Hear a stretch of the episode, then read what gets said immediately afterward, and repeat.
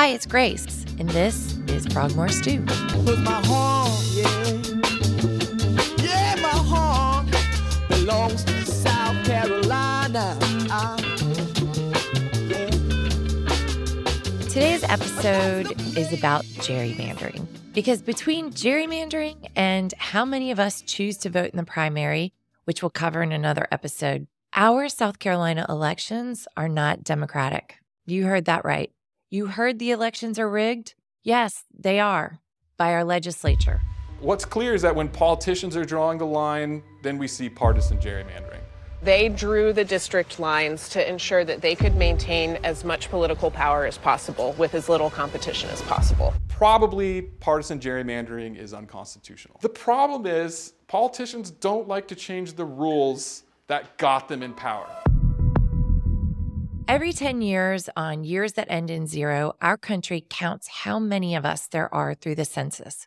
And those numbers are then used to create districts for our representatives. At the state level, our state house and our state senate, and on the federal level, the U.S. House members and the U.S. Senate members. In our state, we have 124 members of the state house and 46 members of the state senate. On the federal level, there are seven members of the U.S. House and two members of the U.S. Senate. To give you an idea of how uneven our state is, out of those 124 state House members, 88 of them are Republicans and 36 are Democrat.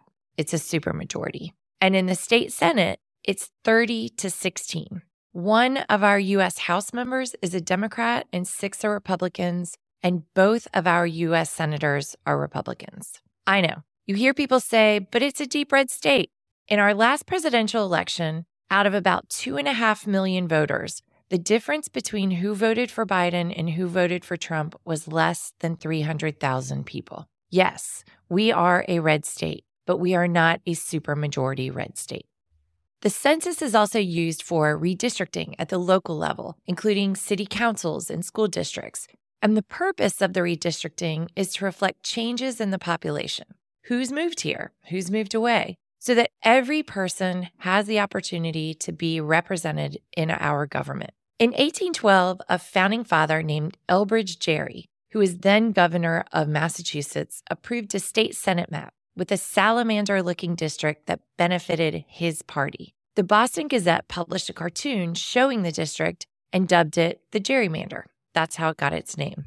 There are several ways to gerrymander a district, but the most common ways are what is known as cracking and packing. So, what does that mean? Cracking is basically dividing up a town or a common sense area that should be grouped together, like keeping Charleston County or Greenville County in one group. But instead, they get broken up into different districts to separate like minded voters. And packing is putting all of the like minded voters into one district, like Jim Clyburn's District 6. By putting them all into one district, you concentrate their power. But in our democracy, voters are supposed to be able to choose who holds office to represent them. Gerrymandering flips that on its head, letting politicians manipulate their legislative districts so they can pick and choose their own voters. Since 1812, when Elbridge Gerry manipulated that state Senate map, things have gotten so much worse because partisan line drawers now have high resolution population data and technology that enables them to slice up their states with incredible accuracy. The party in power is who dictates what the districts are. And politics have nationalized and voters have become more predictable. There's a term called social sorting. It's defined as a convergence of social identities and partisan identities, like race or sexual orientation, religion, occupation, social movements. This entrenches partisanship and decreases the scope for persuasion. So the two major parties have gradually shifted to become more homogenous internally in their culture.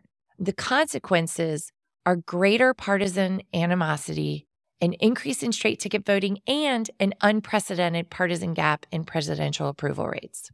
All of this makes gerrymandering way easier than it was in the 19th century. The problem is not just the disproportionate number of seats one party might win, but it's also that the politicians elected under these maps face less popular accountability than they should. our state policies now determined not by median voters who should call the shots, but by electorates that have been artificially skewed district by district. Parties that gerrymander can more easily impose radical ideologies, they spurn compromise and ignore real issues that voters care about. Gerrymandering is an increasingly severe affront to our democratic structure, and the solution is obvious and is popular. When given the choice, voters in state after state have empowered commissions, not their legislatures, to draw the lines. As long as our state continues to allow the legislature to draw the lines versus a nonpartisan commission, our state government will be less fair, less democratic, and less responsive to the people.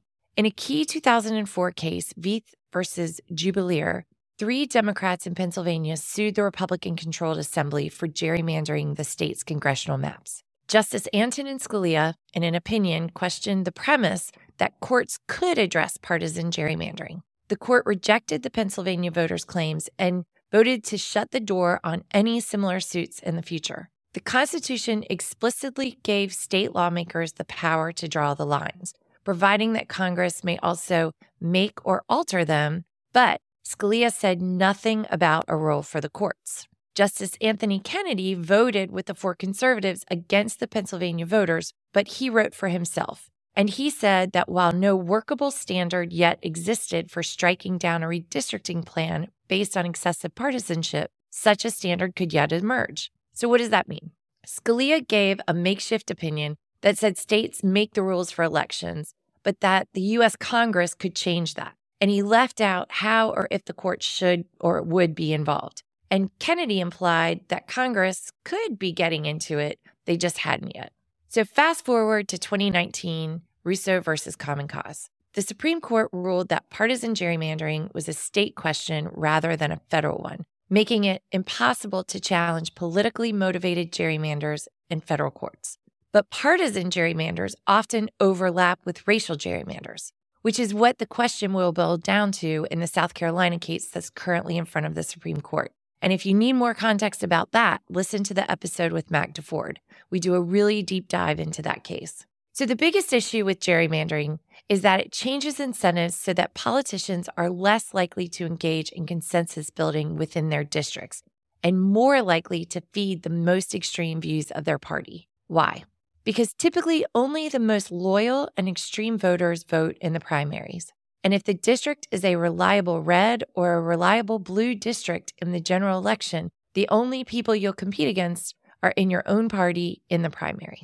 Gerrymandering in our state has led us to a point that Republicans do not have to attract moderate voters. Instead, Republican candidates have to worry about challenges from the further right, which has made the candidates more and more extreme. Nationally, the gerrymander will help Republicans flip several seats in Congress. We have been gerrymandered out of having a choice about who can represent us. Probably partisan gerrymandering is unconstitutional. Democracy requires at least two healthy political parties. Having a party that stands in opposition to those in power allows for healthy disagreement and oversight.